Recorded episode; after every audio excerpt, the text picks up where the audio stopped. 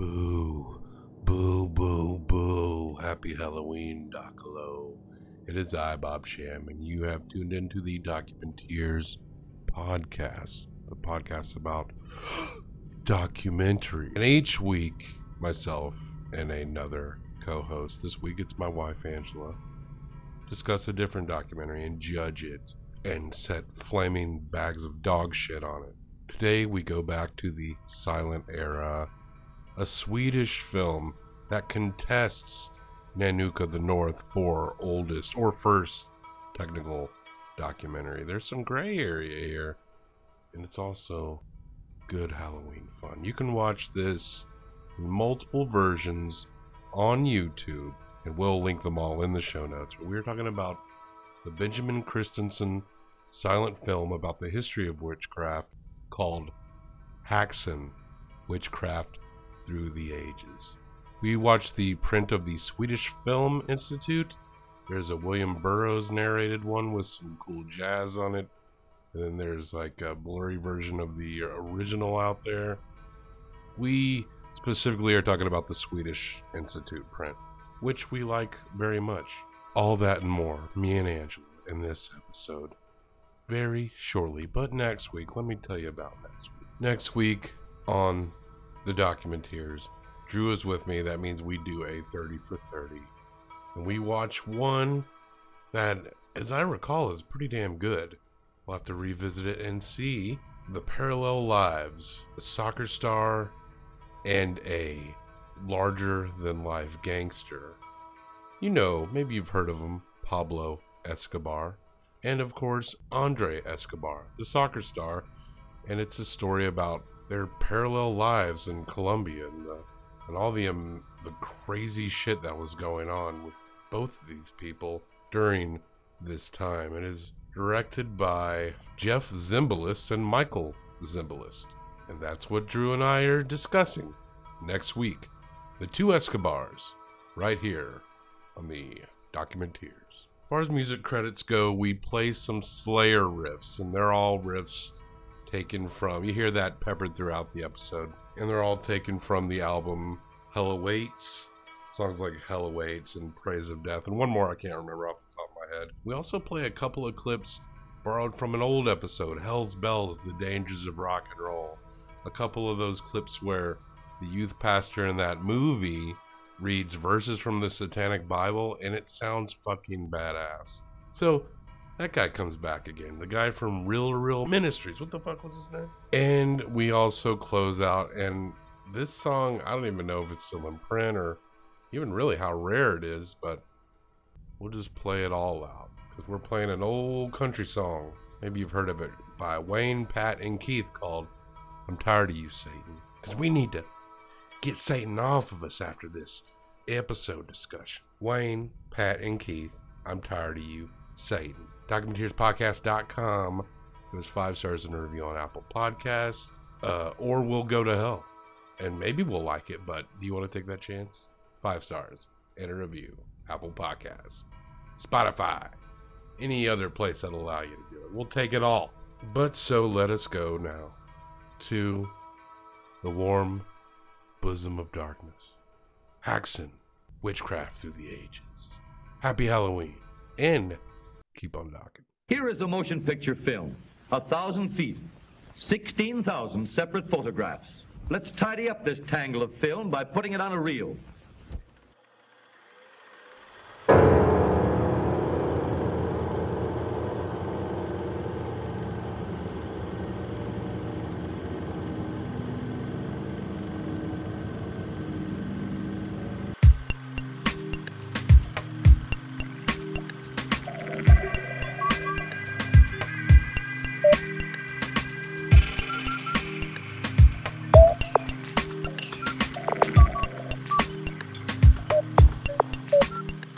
We're discussing the film Haxan. It's like a ni- it was released in 1922, Mm-hmm. uh, made by this guy named Benjamin Christensen. He's a Danish man, but he made this in Sweden.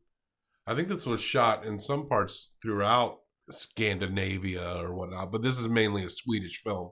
Yes. And um, the we watched a specific version of it. I suggested this movie.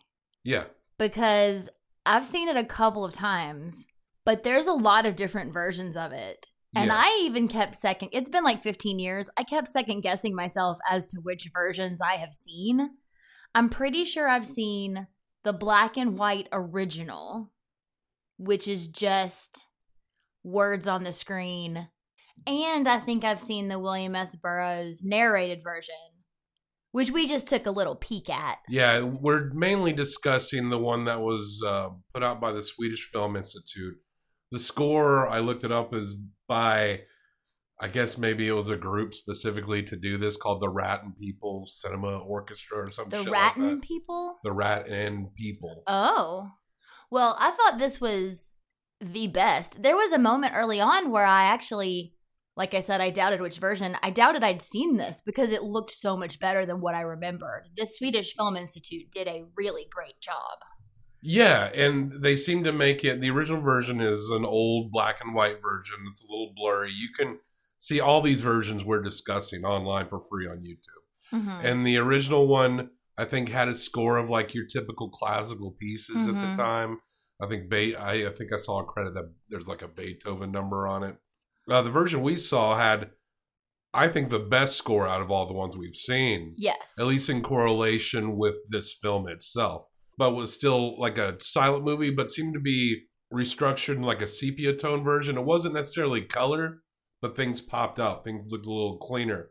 Like you'd have something like coated in red and stuff like that. And if they were outside at night, it would be a little blue tinge. Yeah, yeah. It was very lovely and very sharp. It looked really yeah, it looked really good. I'm pretty sure the versions I saw back in the day I rented from the Nashville Public Library and watched on VHS.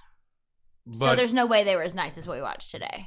the uh well, one, the Burroughs version that you can find on YouTube is a VHS rip. Like it says it right there. Yeah, it doesn't look very good. And the Burroughs version seemed interesting. It seemed like it'd be smarter for us to do the Burroughs version just to have things to clip because you get William Burroughs' voice, like changing a few words around. The practice of witchcraft has plagued man on this planet since he first used words. In the beginning was the Word. This is how the Persians pictured the origins of disease. But it has like this jazz score to it.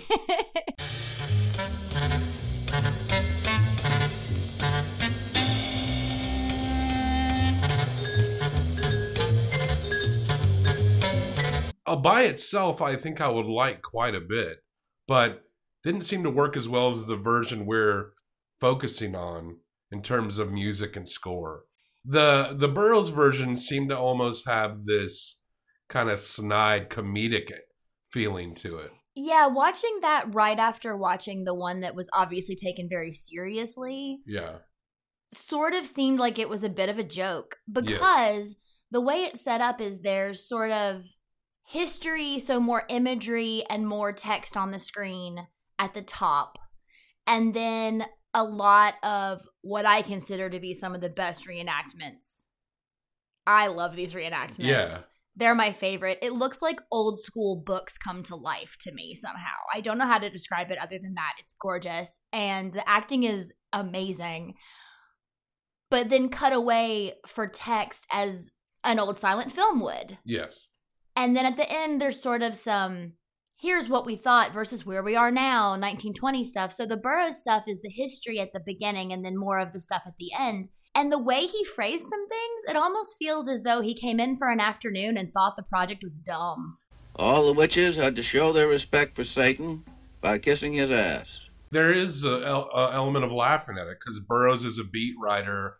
This intense jazz score that seems silly throughout it. Yeah. It's part of that beat culture, almost like this, like a side smile kind of aspect to it. It was meant, it was meant to feel like that. It's a beat culture interpretation of the 1922 film, basically, and it's fine. It's fine. I, I know. I mean, I can't say how people feel about it. I've consumed very little Burroughs. We watched the Swedish Film Institute version. That's the one we need to talk about because that's the one we watched. Okay, so let's tell the people what it's about. It's about the history of witchcraft, and it's kind of a hybrid documentary. Could this be a a hybrid Werner Herzog, Clint Howard kind of thing because it seems it's bookended like a documentary. Mm-hmm. And there's some debate as to whether or not this specifically is a documentary because we've already discussed Nanook of the North, Oh yeah. which came out, which was released a little bit later in the same year, I believe, as Haxan was released in Europe. Haxan wasn't released in the U.S. until I think 20, 1927. I would argue this is a documentary with, like I said, pretty extensive reenactment. Because if you didn't do it that way, it would just be a ton more images and text on the screen for the whole movie. It would have just been image, image, image, image. So what they, what I feel like they tried to do, I mean, I get it. It does feel like a movie in parts, and you like get to know these like characters who might or might not have been based on exact real people, probably not. But it was giving examples of what kind of things happened. And so they did it in a dramatization form. Not unlike at all the first episode of The Family. Yeah, Very similar to that style. Although we knew those were real people. Like we do get into some characters here that we kind of follow that are sort of your everyman version of who these characters might be. You know, like it's just sort of an example. They're stereotypes. and a lot of this is um comes on Benjamin Christensen's study of this thing called the Malleus Maleficarum. Mm-hmm. which was I think it was written in like the 1400s, some Inquisition shit that gave a guide as to identifying like witchcraft and gave hot tips on how to torture people and shit. Right, because it, it it is a history of witchcraft, but it's turns more into a history of witch hunting. This book he studied is focused more on the German Germanic history of it, Mm-hmm. and I guess that so you get the the German and the Scandinavian versions a lot of what a lot of this history is. Mm-hmm. That's the perspective that we're coming from. And so, yeah, the, this it's bookended with hot witchcraft facts, and then the middle chunk of the whole thing, it's done in like seven chapters, yeah. is pretty much like reenacting how, the things that people perceive that witches did, and actually reenacting the things that people actually did to witches, Mhm. whether good or bad. So it kind of plays into this fun, like, ooh, let's dress up like witches and have people make potions. But it also shows like the evilness of those in power and the inquisitions that Yeah. would persecute these people.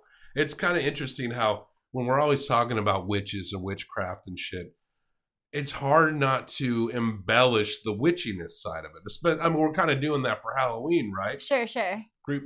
This is our last Creeptober October version. We took a tour in Salem Yeah. of, and that you know that's what the Crucible's based upon and shit, where all those people were killed for being witches, or I guess they were hung or drowned. Some of them. One guy died having stones pressed upon his chest Yeah. but our tour guide because salem is angling that witch angle to make some money right Yeah. the tour guy is like i'm a witch i'm a wiccan and then he does this sword to the east sword to the west look i'm not a witchy guy i objectively think it's fun around the halloween time but i'm not like i'm just not that type you know i i, I it doesn't matter what the church is i'm like oh i'm at church great Yeah, I was so excited about that tour and I stayed excited about it. I had a fun time. But as soon as that started, I was like, oh no, please don't do this. Because I wanted you to have as much fun as I was having. And I knew that you were just going to be like, this is bullshit. Like, as soon as that started. But we were also with some Rel- aunts, relatives yeah and uh, some of them I think were more into it than others as well. Yeah. And it's not that like historically the historic aspects of it, I absolutely am That was really it. cool. And but this guy he posited that witchcraft was actually being practiced during this time. It maybe wasn't as people perceived it was. You know, you had Tituba, right? And I Mhm. think she was I forget where Tituba was. She was based on a real person Mhm. from Barbados or something. Is like, is that witchcraft or is that like, you know, religious ceremony taken from parts of Africa? He- Sure. It's a European interpretation of whatever the fuck Tituba was doing at the time. But he tried to measure that witchcraft was actually going on or people were actually practicing it. And to me, I'm like, nobody's practicing witchcraft any more than anyone's curing like crippled, like evangelists are curing people who can't see and shit, you know? Yeah. So like I had issues with that trying to literalize this shit that people actually died for, granted hundreds of years ago, but actually did feel strongly connected to these people who albeit hundreds of years ago in puritanical New England did pass away. It actually did mean a lot to me when we were actually at the site Yeah. or the the structure that honors the people who had died then. There's also just old wives' tale stuff Sure. and superstition stuff that taken by the wrong person, you might think they were doing a spell when Yeah. they're not really. We've talked about Midsummer a couple times on this podcast, but like there's even a bit of that where there's like a spell done, but it's really more just wishful thinking, you know? Like it's not really like they're witch. There's no witches in that. I wouldn't say that was a witchy movie, but there is like a tincture made kind of thing. The it just shows how the idea of witchcraft is so intoxicating that people still want something to do with it. They may be able to look at it objectively or be a little more rational about it to the point where they're at least not like trying to murder people about it. Yeah. But it just seems like people want it somewhere. They want it shoehorned in any place that they can. My roommate, my freshman year of college, did spells in our dorm room. We all knew that person in college. And but she lived in my dorm room. I, I I think I know those people in my late thirties. You know, Yeah. So. And more power to them, but but the history of witchcraft. Tell us about the history of witchcraft. What I love the most about the start of this, before they get into even talking about the devils, they kind of lay out what people used to think the world was. Yeah, which is pretty cool. Yeah.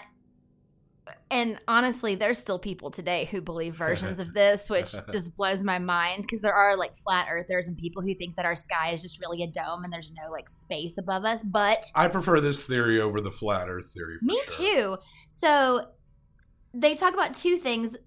In Egypt, there's this guy, Maspero. I'm assuming that's how you say it. Again, no one was talking. They saw the whole world as though we were in a valley. And there were mountains all around us, and then beyond the mountains, water. This is based on ancient Egyptian mm-hmm. understandings. The sky was a dome that was made of metal. And the stars. This is kind of flat earthy. There's the, a dome. The dome is the flat earthy part for Yeah. sure. Dome from the dome hang stars that are essentially like lamps on ropes. But the cool part here is in some of these images and these things that he's found, you'll see him like with a pointer, like pointing out things to you. And so there's this part where he's talking about the stars and he takes this like pointer, it looks like a long stick, and just like points it at a star. Like he didn't know what he was talking about. I'm glad one. he did. I was confused. I thought it was kind of sweet kind of when he did that kind of bits. But yeah, so then they start talking about how then underneath all of this is where we believe the devils were, right? The devils were like at the center of the universe. Some people believe they were actually in the earth. In the sun.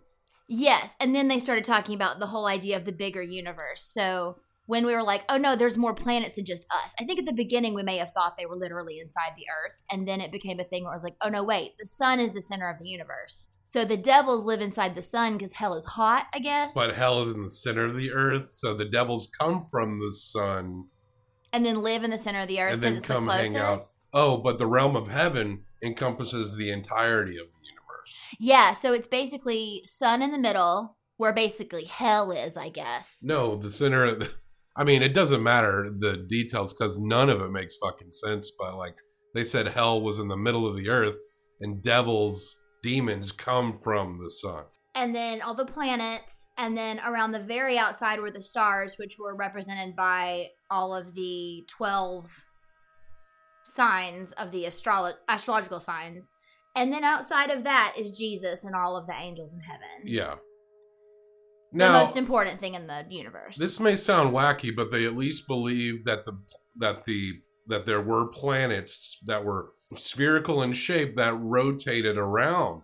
So autumn, so they're like smarter than flat earthers, even still. 1000%. They did think that they were all on metal tracks and that it was a big machine that God was in charge of running. But I kind of love that because looking at it practically, they were building machinery. Like they could get really complicated with the kind of machines that you could build. So it just makes sense that if something is running seemingly on clockwork in space, why wouldn't that also be an enormous machine? Especially if you think of God as a truly like gigantic man who makes things. A lot of pulleys and levers being developed at this time, like basic mechanical construction, pre electricity. yeah. It's pretty interesting to think about it that way. Then they started talking about hell.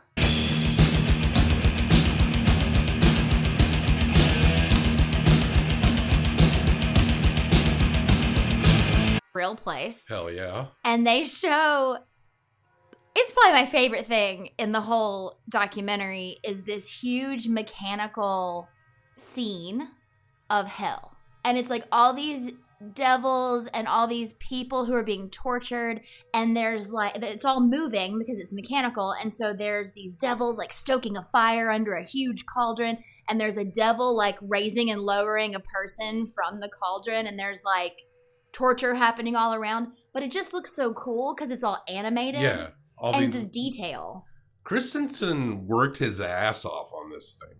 Mhm. Like you can tell, he, he there was a lot of detail in this that you can see really well in the Swedish Film Institute version. i mean he found this he didn't make this thing but like he found it What the structure where everything's moving around? yeah yeah yeah Uh, we saw something like that at uh, the Wilson County Fair like a couple years ago.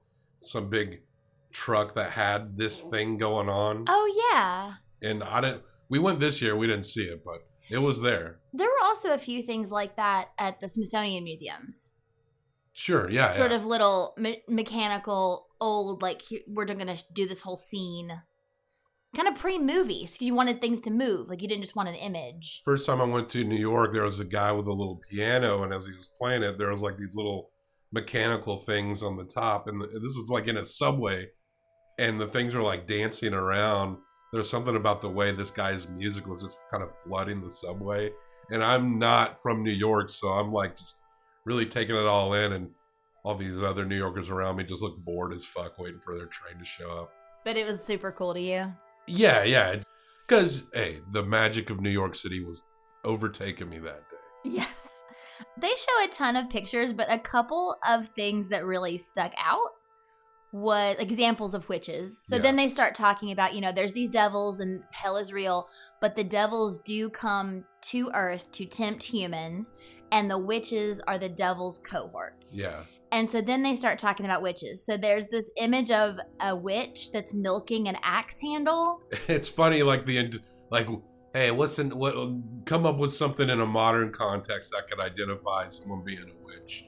And, like, the thing that they come up with then is like, what if you squeeze an axe handle and milk came out? Only a witch could do something like that. Yeah, it's the most bizarre thing, but I guess you could do it with anything. I mean, if I was a witch, could I be like, I'm gonna milk this microphone? Yeah. Like, what about, like, a penis?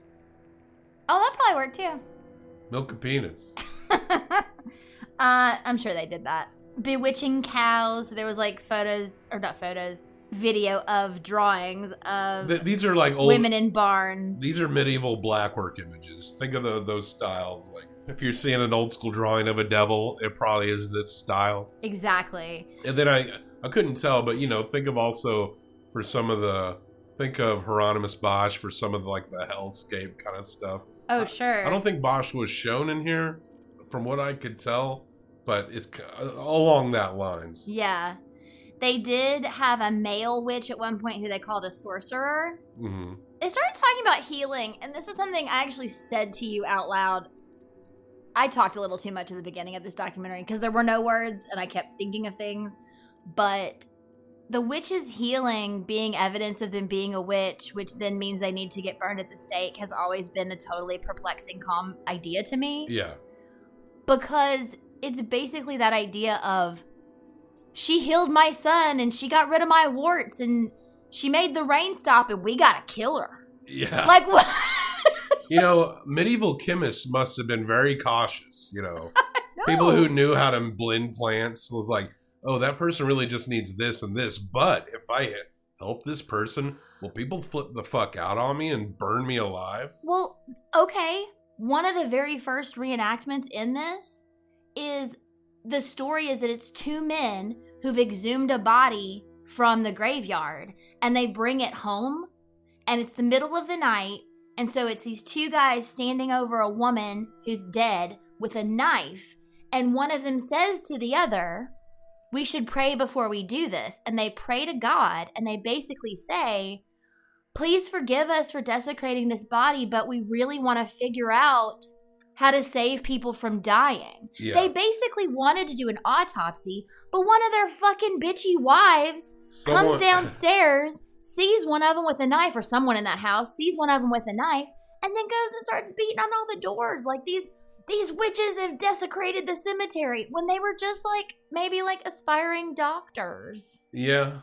Well, but that's exactly what would happen. They sure were fucking dumb. Man, thinking about the Inquisition at that time, which I think practiced for hundreds of years, is there anything more terrifying in your fucking life? Ugh. And God forbid you weren't born or weren't, weren't inherently, at least culturally Christian, then you were pretty much guaranteed to fucking like be tortured. It's the worst. It's some of the worst.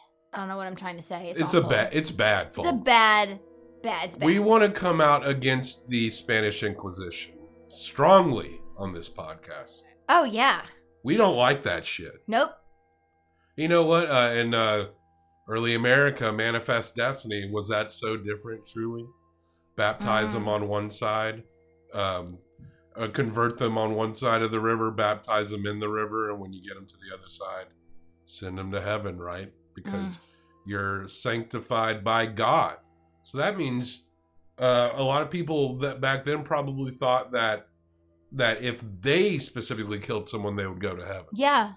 So It's so fucked up. and they're talking about methods of drowning witches and if they floated and survived of being tied up and thrown in a river Then they was a witch. then they were a witch but if they sunk and they died then hallelujah they were innocents all along Oh, I know. I, ugh, it, it's hard to wrap your brain around it but it gosh um if something happened how long sometimes i think uh, what would have to happen i think it's totally possible but what would have to happen and how long would it take to revert back to this kind of state of affairs? It's not that far out of the realm of possibility to me.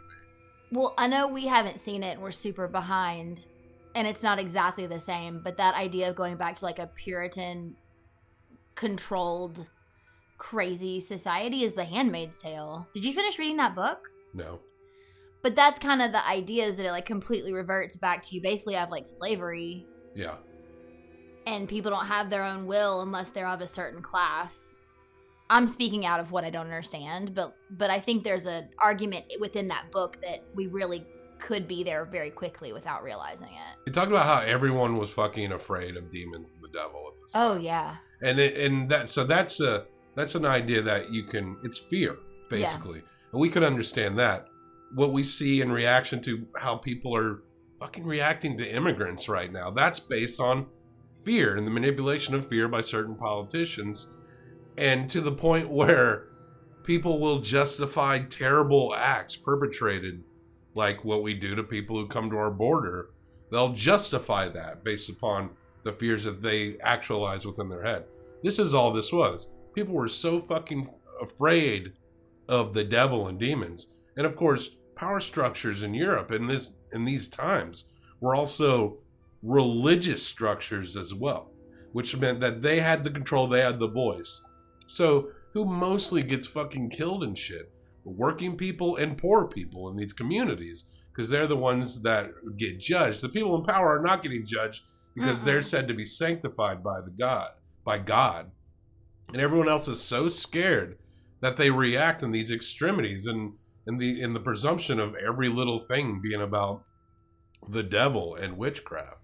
Yeah, and then that's why they're so afraid of of the witches is because the witches aren't afraid of the devil. Yeah Right? So then there's that thing too of like you're not scared of this thing I'm scared of, so you're just as bad as that thing. You know, they t- show all these imagery of these witches dancing with the devils and kissing his butt. Kissing his ass. I think Burroughs says kissing his ass. yeah But like that's like a thing that they do and talking about the Sabbath and desecrating the crosses and rubbing ointment on them to fly through the air. At one point, they actually say so, part of it too is if you are a person of privilege and you somehow are associated. You're not you're not the bad person. We've got to now find the bad person who cursed you or Yeah. afflicted you or made you Or- bad. or, made you horny or Yeah, the woman who dared touch the priest. That's the whole thing of it. Like, there's this whole bit where there's a priest who got touched by a woman and now he can't, can't stop thinking about her. He tells his superior, and the superior's like, oh, this woman is a witch. And he doesn't believe she's a witch. And he doesn't want to say that she's a witch. And they look at him and go, you know the punishment for people who won't witness against witches, don't you? yeah. So you have literally no choice because you're going to either you're also a witch or you're going to get some other horrible punishment for not telling on someone. There's no winning. Let's get into the reenactment of the film, the middle chunk of the whole film. Very entertaining Yes. because we get into it's like a period piece, but also we get into some cool costumes and imagery. And um The acting is really good. I was this was uh the version we saw was about an hour and 45 minutes long. I think that's the average time for the original as well. And I didn't feel bored No. one second in this one. Nanook, you can kind of blank out. Stewart fell asleep trying to watch it. But this one, I would couldn't imagine falling asleep to this one. I was pretty damn glued to it the whole time. It's pretty great. The the first thing we see is some witches kind of coming together to do some spells and it's sort of doing a potion. And it's sort of what you imagine. It's old lady hunched over witches. There's a cauldron. One of them's got like toads and snakes and lizards. Actual of those actual toads. Yeah, there's a there's one toad that jumps out and gets away, I- and I was like, "Go toad!" You see it like disappears from the frame for a second, probably because it was like, let's just cut away from that because we can't get this toad to stop jumping around. Yeah, but then they come back and he's there later, so I think that they redid part of it. and the costumes and shit there's a point where they just they're like reenacting how people perceive witch witchcraft behavior you get a lady who wants a love potion to seduce a monk who's gross as shit and he's very cartoonily eating like huge hunks of meat. Like no he's one dirty, like there's food all over him. like no one in the middle ages ever like just very casually sliced something. They just like tore it off like something like flies are going to eat the other the rest of it. Maybe that was going to be the case who knows? But then it ratchets up make him permanently fall in love and then get the ointment. And the ointment ties into the tales later Yeah, but, but it just shows an example of this and at some point i think it's benjamin christensen as the devil yeah. just like pops out I dip my forefinger in the watery blood of your impotent mad redeemer, and write over his thorn torn brow, the true Prince of Evil, the King of Slaves.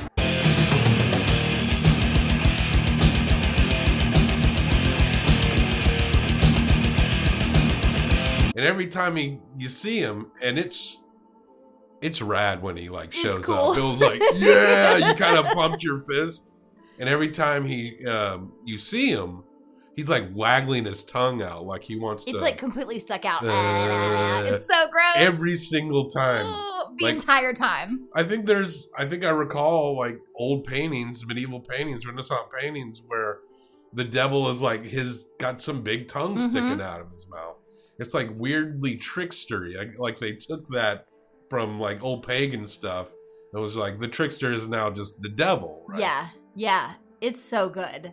They also oh, there's also a bit where they pull out like a like a thieves hand yeah for part of the potion and like take off a finger and the witch holds the hand up to her nose and sniffs it and is like, ooh, that's gross.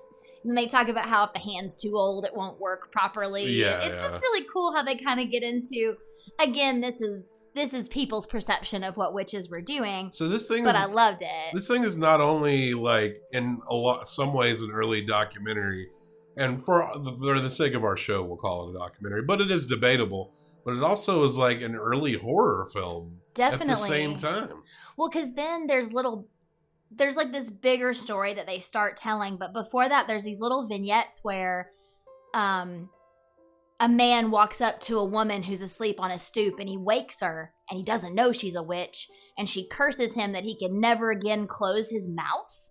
And there's a really cool sound cue where as soon as she says that to him, there's like an instrument that makes like a screeching Yeah. noise that goes on until the end of the scene and he can't close his mouth. So it's like these little images of the kind of things witches could do to you. Just little bitty things that would literally ruin the rest of your life. Now, the things not to be in the medieval times to be accused of being a witch. Don't be old. Don't be anything less than okay looking. Well, yeah, because so sometimes you could be young and pretty, but most of the time, what did they say? You were old and poor Yes. and unhappy. If you were a miserable old, if you, yeah, poor. Like I said, this happened a lot to poor people. You had all these power structures, like I said, but what is someone who barely makes a living? Who can they exert power over? Someone who has Yeah. even less, someone who goes door to door and begs for something. So they can turn them into the thing that they fear. The thing that has less than you is the thing that people want to fear the most. they tell a story, and I I would like to read the source material for this because it doesn't seem like you just would have made it up. Like maybe it's something that someone told when they were being tortured. Because obviously, crazy fantastical stories came out of these torture sessions when you were just desperate to get out. But they show a story of a little old lady witch who is asleep on her floor, and she's obviously very poor and sad and alone and she falls asleep and the devil comes to her and this is my favorite devil image the devil comes to her he's squatting down with a huge butter churn between his legs and he's just churning that yeah, butter he's jacking off that butter churn hardcore. that we see that a couple of times it's crazy so he's he's like churning this butter and basically wakes up the spirit of the woman and takes her from her body and takes her to this other place and they say that The sun. Yeah, he takes her to the sun, and they say that he gives these witches all their dreams come true in this place. And this is where we see some really rad 1920s special effects Yeah. because there's this whole thing where she's now in this fancy bed in this fancy house, and there's all this money falling all over her. And when she tries to gather up the money, the money sort of starts dancing Yeah. and then they do like a reverse video where it starts flying away when you know they were like throwing it Right. They Down. just play it backwards, basically. but it looks really good It does. like they really spent some time and some of it was stop animation because there was definitely like some shapes that were made and stuff like really old school but it was just really cool now let's let's tell the story of the sick printer. oh yes okay so The sick printer, he's laid out in bed, and they need to to find out what is wrong with this guy. So what do you do when you want to find out if witchcraft is involved? Take get this, get a piece of lead, a soft metal, I guess.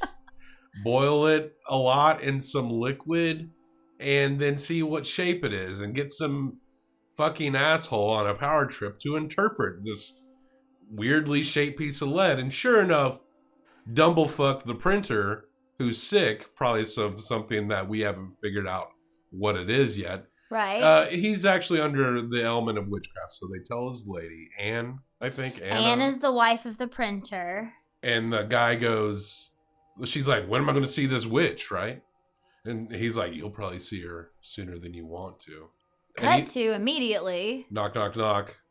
maria the weaver shows up An old woman begging for money, food food. money, anything. She basically is like, I'm just a beggar woman. I just want some food. And so Pers- Anna's like, okay, sit down and gives her some food. which she proceeds to eat like our dogs attacking a bowl of spaghettios or something. It's so weird. At the end, she finally picks the bowl up, but it's like she's scooping liquid with her fingers into her mouth And and, not- it's getting all over her face. Not doing a very good job. No, she's losing more of it. You'd think she'd try to get every last drop. But, But, the act the actor's really feeling it.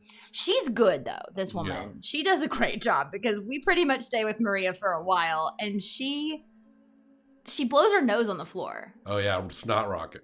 I've only seen someone do that once in my actual life and it was at like a roller hockey game and someone who was playing like turned and blew their nose like that and in that moment I was like I hate that person and everything they stand for and I don't want them to win. I've seen hockey So players gross. on TV actually do that a lot.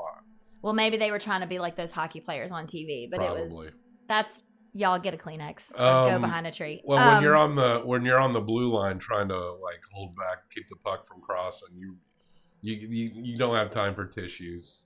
You have time for tissues. Okay. So gross. So- Anyway. and it goes to I guess the Inquisition or whatever head pedophile priest is running the town. Well, yeah, she goes and she tries to talk to this young man.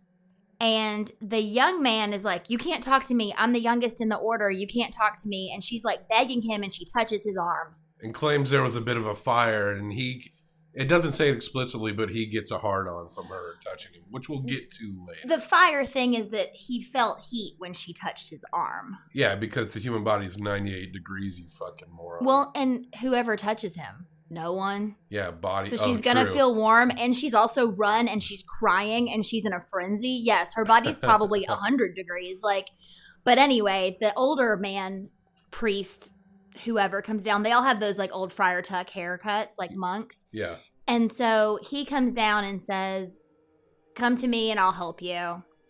And so she tells him and these people her story. There's some interesting little tiny moments in this reenactment that were not necessary, but I appreciated a lot. One of which, when he goes upstairs to get the other like elders, someone is shaving the circle on someone else's head. oh yeah yeah And I just thought that was really cool. It's just like this little moment that was unnecessary, but it is a total like everyday life thing that could possibly be happening. doesn't that anyway, something to do with like having your scalp exposed to god or some shit like that honestly don't know, but that sounds right. sure some some people would get it naturally Yeah, so uh so she tells them and so he basically sends people men to her house to take away Maria. they throw a sheet over her head and drag her off and they have her confess and they torture her and torture her she resists at first and then the torture comes on and they go, go through a litany later of what different torture devices are and it's like scary as shit It's scary. but of, of course they're torturing her so she's like uh, okay fine i gave birth to the devil's children and then Many times. and then there's an awesome reenactment of her, not any bit younger than we see her. Under her dress are people in these badass demon costumes, like coming out from under Full-size dress. men. Yeah. So she probably last week gave birth to full size, man sized demons. And that's the coolest shit ever. There's also a part in this where they talk about witches turning into cats, and it's full grown women in dresses with cat faces. Yeah, cat heads. It's yeah. so weird. It's so weird, but I love the costumes. the, co- the costume department really came out. There's only one child in this, and it's a baby. And I'm assuming that Christensen justified that in by saying that that baby probably wouldn't know what was going on or remember any of it because there's no other kids. If that baby is alive, it is 97 years old right now. Wow. Wow. Yep. Hey, baby. Hey, probably listen. Hope you're listening. Probably a listener, fan of the show. Um, so yeah, she starts talking about how she'd been smeared with ointment and she'd flown on brooms and she danced in the woods with the devil and then She drops some names. she goes, Oh, but you know what? Those other ladies that were at Anna's house, I saw them kissing the devil's booty. I saw it with my own eyes. How? Of course, of course. this is the story you hear a lot about, like people accusing each other of witchcraft. You're being tortured to death. You know you're pretty much fucked. Yeah. So, what's the last ditch thing that you can do? And can you blame anyone? No. You you accuse the people that accused you. And if they're not in positions of authority or power, it's probably going to result in them getting fucked up too. This happens every day with false confessions. Yes. So imagine you can do it just by talking to someone forever and making them exhausted. If you're literally stretching someone's bones out, Or have them in like a spiked collar where you light a fire under them to where and this collar is pulled taut by four so ropes. they literally can't move. and you and if you like move because fire fucking is painful as shit, you will literally be stabbing yourself in the neck. It's some of the worst. Ugh. Anyway, so she says all this stuff is happening. Oh, she talks about how she saw them dancing on a cross and they ate a meal of toads and unbaptized children. Oh, well, this, well, this is my favorite food. Oh, I mean, the only child you're able to eat is unbaptized children because because the baptized ones are covered in the protection of the Lord, and it's impossible to boil them or anything. oh yeah, they're totally going to heaven already, so you can't can't do anything about that. And it, look, baptism makes your meat like real stringy and gross too. She also told, oh, this was a story that she told about some other women. So she just starts naming people. I like the people who accused her, but then also, I guess, maybe also people she hated or just people she could think of their names. Yeah. So she tells a story about how these two women go to Martin the writer's house. They show these two old women squatting and pissing in bowls. And then And then they it throw the it on the door, and Martin died that night. Oh fuck.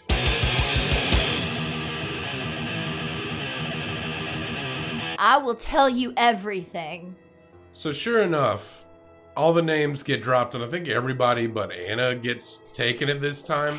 Yeah. But like you, you told this story earlier, so everyone's in the torture hut now. Uh, but that, but that monk who got a boner over Anna and then told head monk, and head monk's like, "Sounds like a witch," and he's like, "Whoa, really?" Like, yeah, that's a witch. And so, and this is the example they use, like if you were attractive, like you could be a mark if you were old and and haggard looking. Mm-hmm. But the way young, beautiful women, and it seemed like it was mostly women, let's be honest, men and children too, but seemingly mostly women. Mm-hmm. If young women turned on people or maybe rejected any advances of a man, then what what's going to happen to you? You know, you really get the hots for someone, they're all up in your head, right? Mhm. And then they don't give you what you want. Oh, they're fucking you up because they're a witch. They're too hot. They're doing it on purpose. That's a that's a story that's been told a hundred million times, and not just about witches. There's a young, sweet, voluptuous girl who's done nothing wrong, and people start saying she's done terrible things, and then when she won't do them with you, she's a bitch. Or if she's not a witch, then why is she walking around dressed like that? Right. And why is she confident? Yeah. Who gave her the right to be confident? Must be the devil.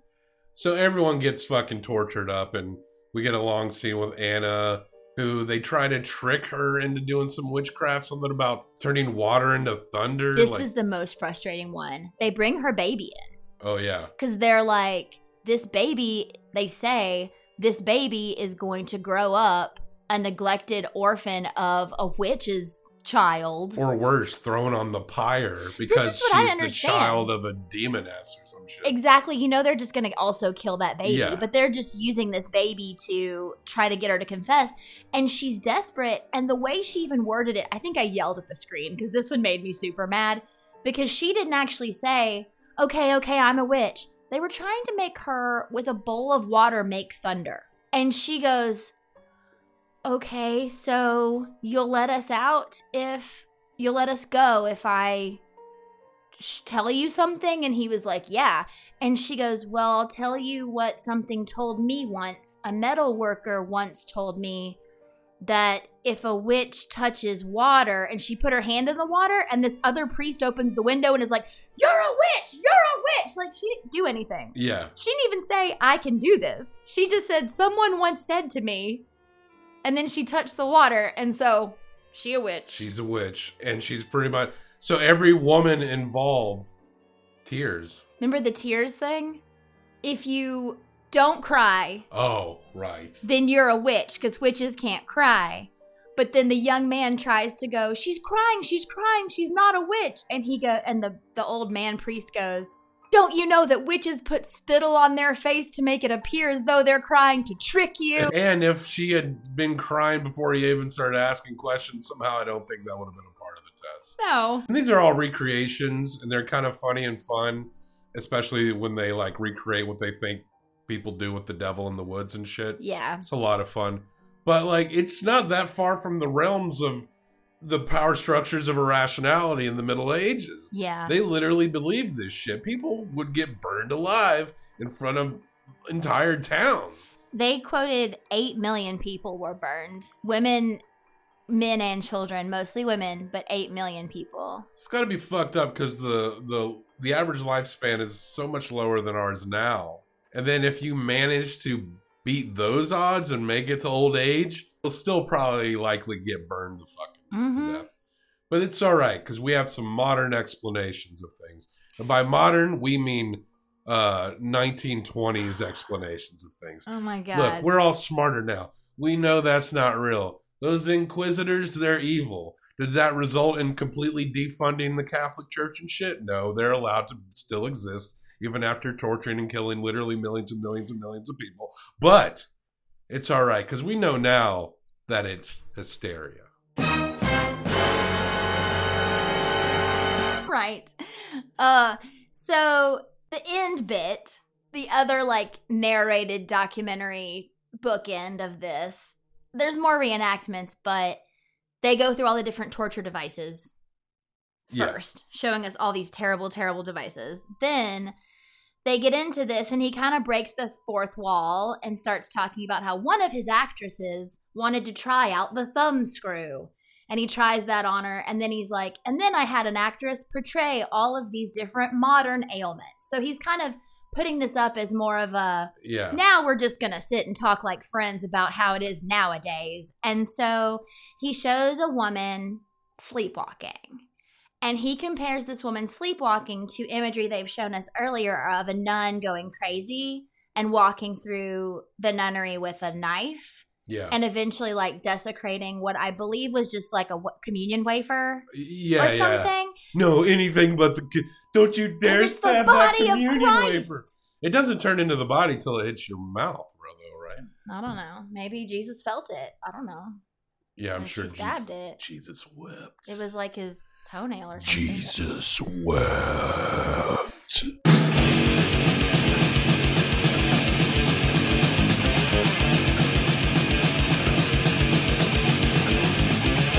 So he starts comparing this woman who's sleepwalking to this nun who seemed to be in a daze going through the nunnery in this reenactment.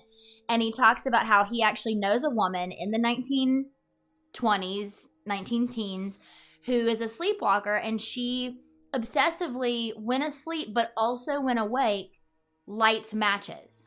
Listen, we've all been there. I was 12 and almost caught my house on fire downstairs, but I got over that. This woman apparently is obsessed by lighting matches to the point where she feels like she can't control it. Yeah. That's a mental issue. Yes. That's a disorder by which you would see a doctor for. And uh, now you would and they noted that this woman had a past in which she was almost killed in a fire or Oh yeah, something. her like house caught on fire. her house caught on fire. So he does posit could not this obsession be related to this horrible thing that happened? And so, sort of the same thing, like this nun went crazy back then, but could that not have been sort of a result of something she had seen or been through, or just the place she was living and the way she was living, whatever? But the 1920s interpretation of what all these women are going through, there's not like they're not saying, "Oh, this person has as trauma, PTSD. No, no. This person has compulsory behavior. This person's a kleptomaniac.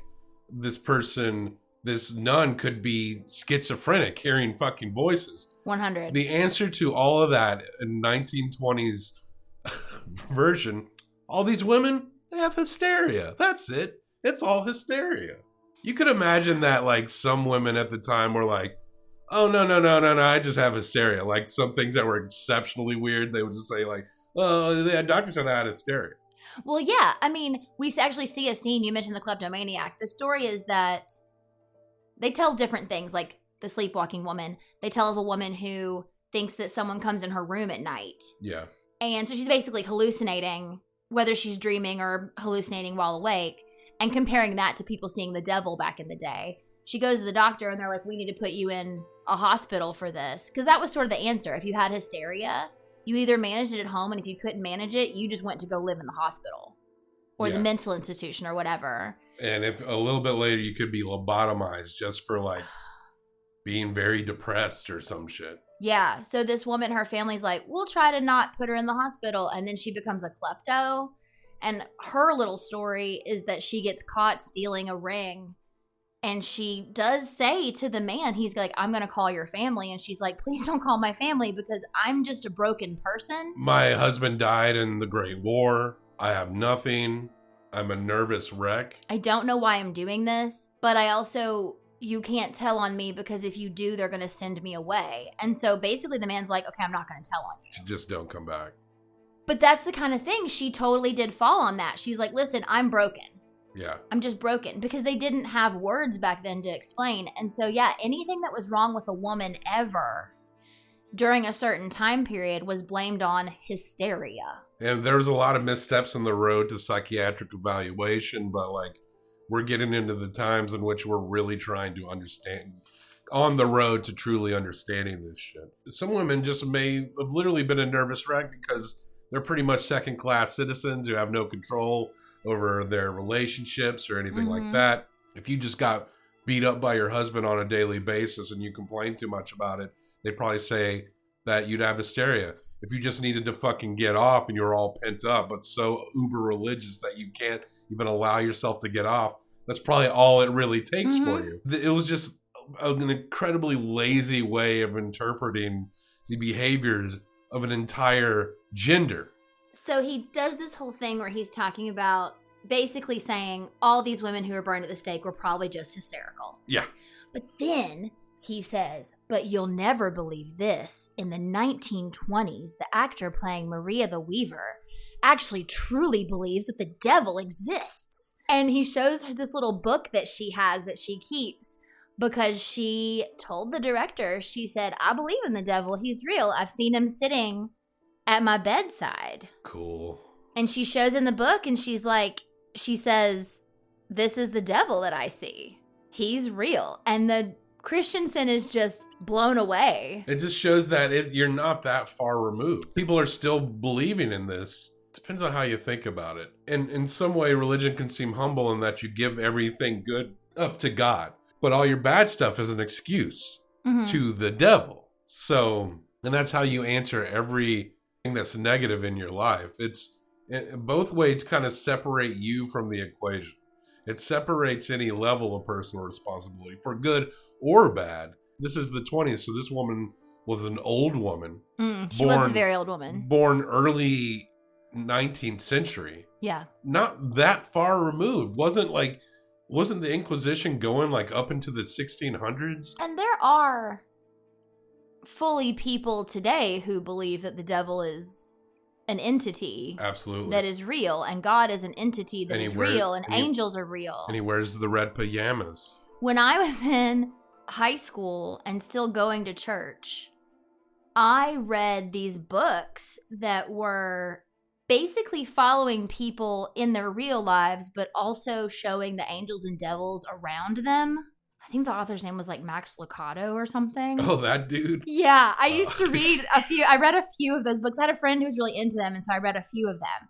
But that was the whole deal is like it would follow this like politician or whatever. But what it was trying to posit is that as you're making decisions through your life, you are being subconsciously manipulated by the spirit world. And there are people who believe that to be total fact that there would be a little devil sitting on that chair over there cheering along while I say I don't believe in God. Yeah. He'd be like, "Yeah, we won," you know, but uh, but there are people who think that. And then and it becomes like I said, an excuse. My son, uh, he's not bipolar or manic depressive.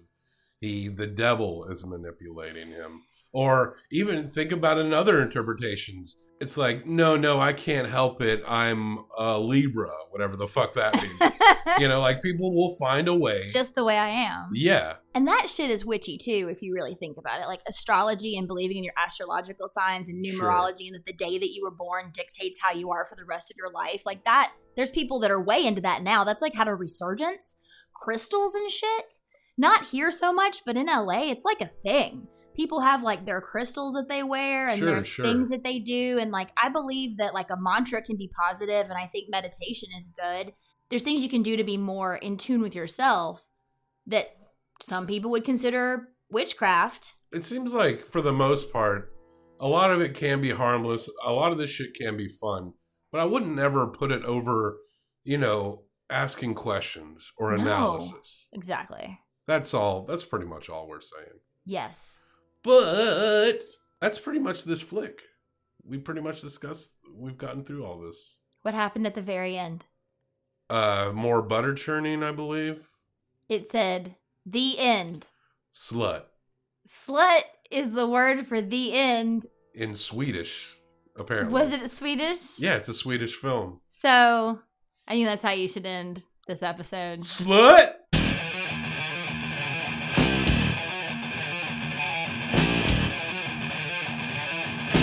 We're not done yet. Hysteria. Slut.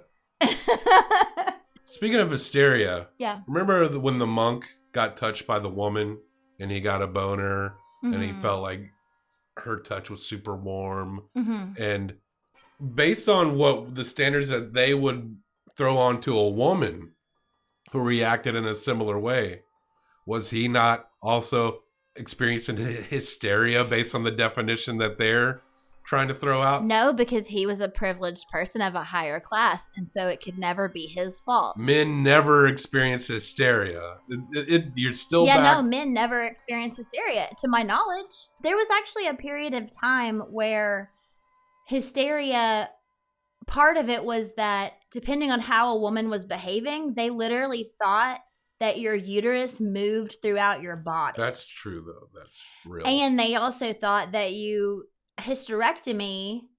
I don't know that the words are tied specifically. I don't want to say they are and be wrong. you But hysterectomy is when you remove the uterus and all of the stuff, or you partial, whatever that you is. put the uterus inside of you But I'm just saying, I'm sure there was a period of time where they thought, oh, she'll just be better if we take out all the parts that make her a woman, you know? Because then she would be more like a man, yeah and then that's more desirable. That'll be the cure. It's just so funny. This film kind of pats itself on the back for being like, we've so moved on from this stuff. And now we know that women are just constantly stricken with hysteria. Anyway, aren't we advanced? Slut. now you can do it. So, Bob, Yeah. we don't rate these films in stars. Hell no. We rate them in Herzogs. That's right.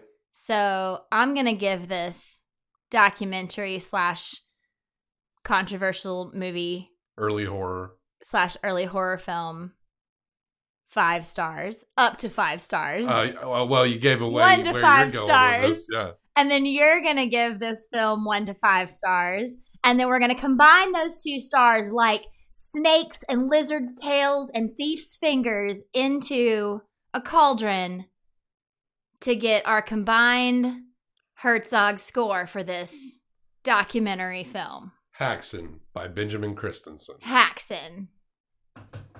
I'll go first. Okay. Gee, I wonder how many stars you're going to give it. I love this movie. I love it a lot. I love, honestly, even the William Burroughs version of it. I think it's great. I honestly, truly think it's the best reenactments ever. Like I said, I feel like I'm watching an old picture book come to life. It just feels really well done. I like the way it's told. I know maybe there's debate on whether it's a documentary or not, but to me, it is though parts of it are more conjecture than fact. Sure. I do get that, but they're dramatizing what they think happened. It's not much different than maybe in another one dramatizing a space invasion that someone thinks happened to them Yeah. in the midst of telling all the other facts. Sure. So to me, it totally makes sense. The imagery I thought was great. The devil was brilliant. For I stand forth to challenge the wisdom of the world, to interrogate the laws of man and God. He who saith, Thou shalt to me, is my mortal foe. It was just, I think, really well done. More devil in our lives, right? There could be more devil. I would honestly hang a poster of that devil on that birder turn in this room. Yeah. I would love that. I am going to give it a five. wow. Yeah. I am just, we've watched a lot of stuff I enjoyed way less than this. Yeah. I'm pretty much with you. Like, uh, as far as silent films, Mm. that's probably the best I've seen. I haven't seen them all, not even close. I liked Nanook a lot, but there was definitely some parts, you know, but this one, what the Swedish Film Institute did, especially with the score, I like the score to this Mhm. a lot. You got to watch. That's the version we'll link. We'll probably link the other versions too, but that's the one we're talking about. Yeah. And uh, I don't, I'm not sure when they arranged when they redid it for then, but you know, this movie you could. This is something we'll never do. A fun idea that we'll never do. But like we could cut our own narrated Yeah. version of Haxan, utilizing maybe more modern metal or like some dark wave synth keyboard sounds and shit. You know, inspiring in that way. Like if just a, all you need is like a, a nice Mac and you can like make your own special version of Haxan. Is it old enough that it's that you could like take clips of it and make say your own music video and not get in trouble? This is public domain. And I would recommend it has to be. It's all over YouTube. I mean, Yeah, that doesn't necessarily true. mean it's public domain, but no one's coming after anybody. yeah, this is the 20s from Sweden. It, this deserves to be out in the Zeit. I would, I don't know right off the bat, but it's it definitely passes that period of time to be public domain. So I would say, yeah, it is. I would recommend using the imageries, the imagery from the the Swedish Film Institute version. I think we need to make sure we say that in the show notes too. Watch this version of it. Yeah, You can watch the other versions too, but this one's beautiful. yeah, and if you fall in love with this version because it's so clean, it's so they did such a great job, then you could probably enjoy the Burroughs version for yeah. for what it is. yeah. and then watch the original, which will be quite blurry, but you know that's just how it was then. I don't remember it being too bad when I watched it. It was I watched it off an original VHS, not like a copy of an old one. So This was banned in the United States for a while. In the here in the land of the free, it was banned. Yeah, we're freer than Sweden, you know. I bet Sweden's constitution has an Equal Rights Act. Oh no, they don't have a no, no, no, no, no, no. They don't. Do They're probably freedom. one of those seventy No, something state no, uh, they- countries. No, no, no, no, no, no, no. They don't do freedom over there. Come on. Only we do freedoms. They don't. Nobody. No, no. No. no. You know what? hmm. We go hand in hand. Yeah! Five. Yes.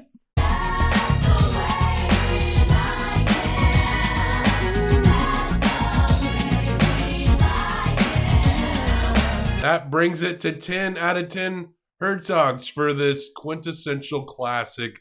We would encourage it's a great Halloween film. So good. As of this drop, Halloween is just a few days away. Snuggle up with your honey bear, or with whether that be a dog or a spouse or a beloved child, and watch Haxan. It might be a little scary for the kiddos. Yeah, it's cool. and that's that film. Ten out of motherfucking ten Hell yeah. for Haxan by Benjamin Christensen. Good job, dead Benjamin Christensen. Good job, Benjamin. You're dead. He died of hysteria. The first man to die from hysteria. Haxan, happy Halloween, y'all. Happy Halloween.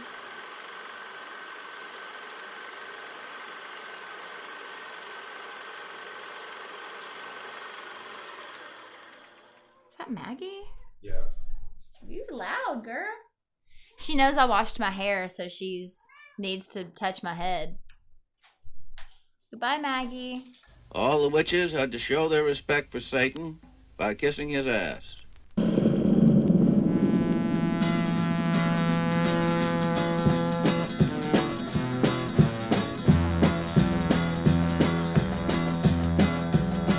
Now look here, Satan. I'm tired of you. You try to mess up everything that I do. I try to pray. You yak and yak. I'm tired of you, Satan.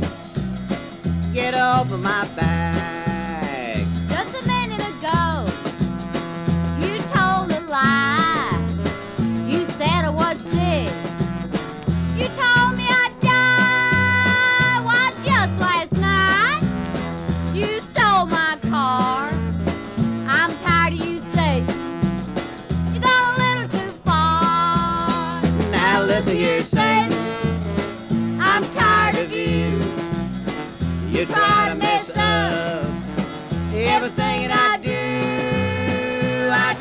Pray.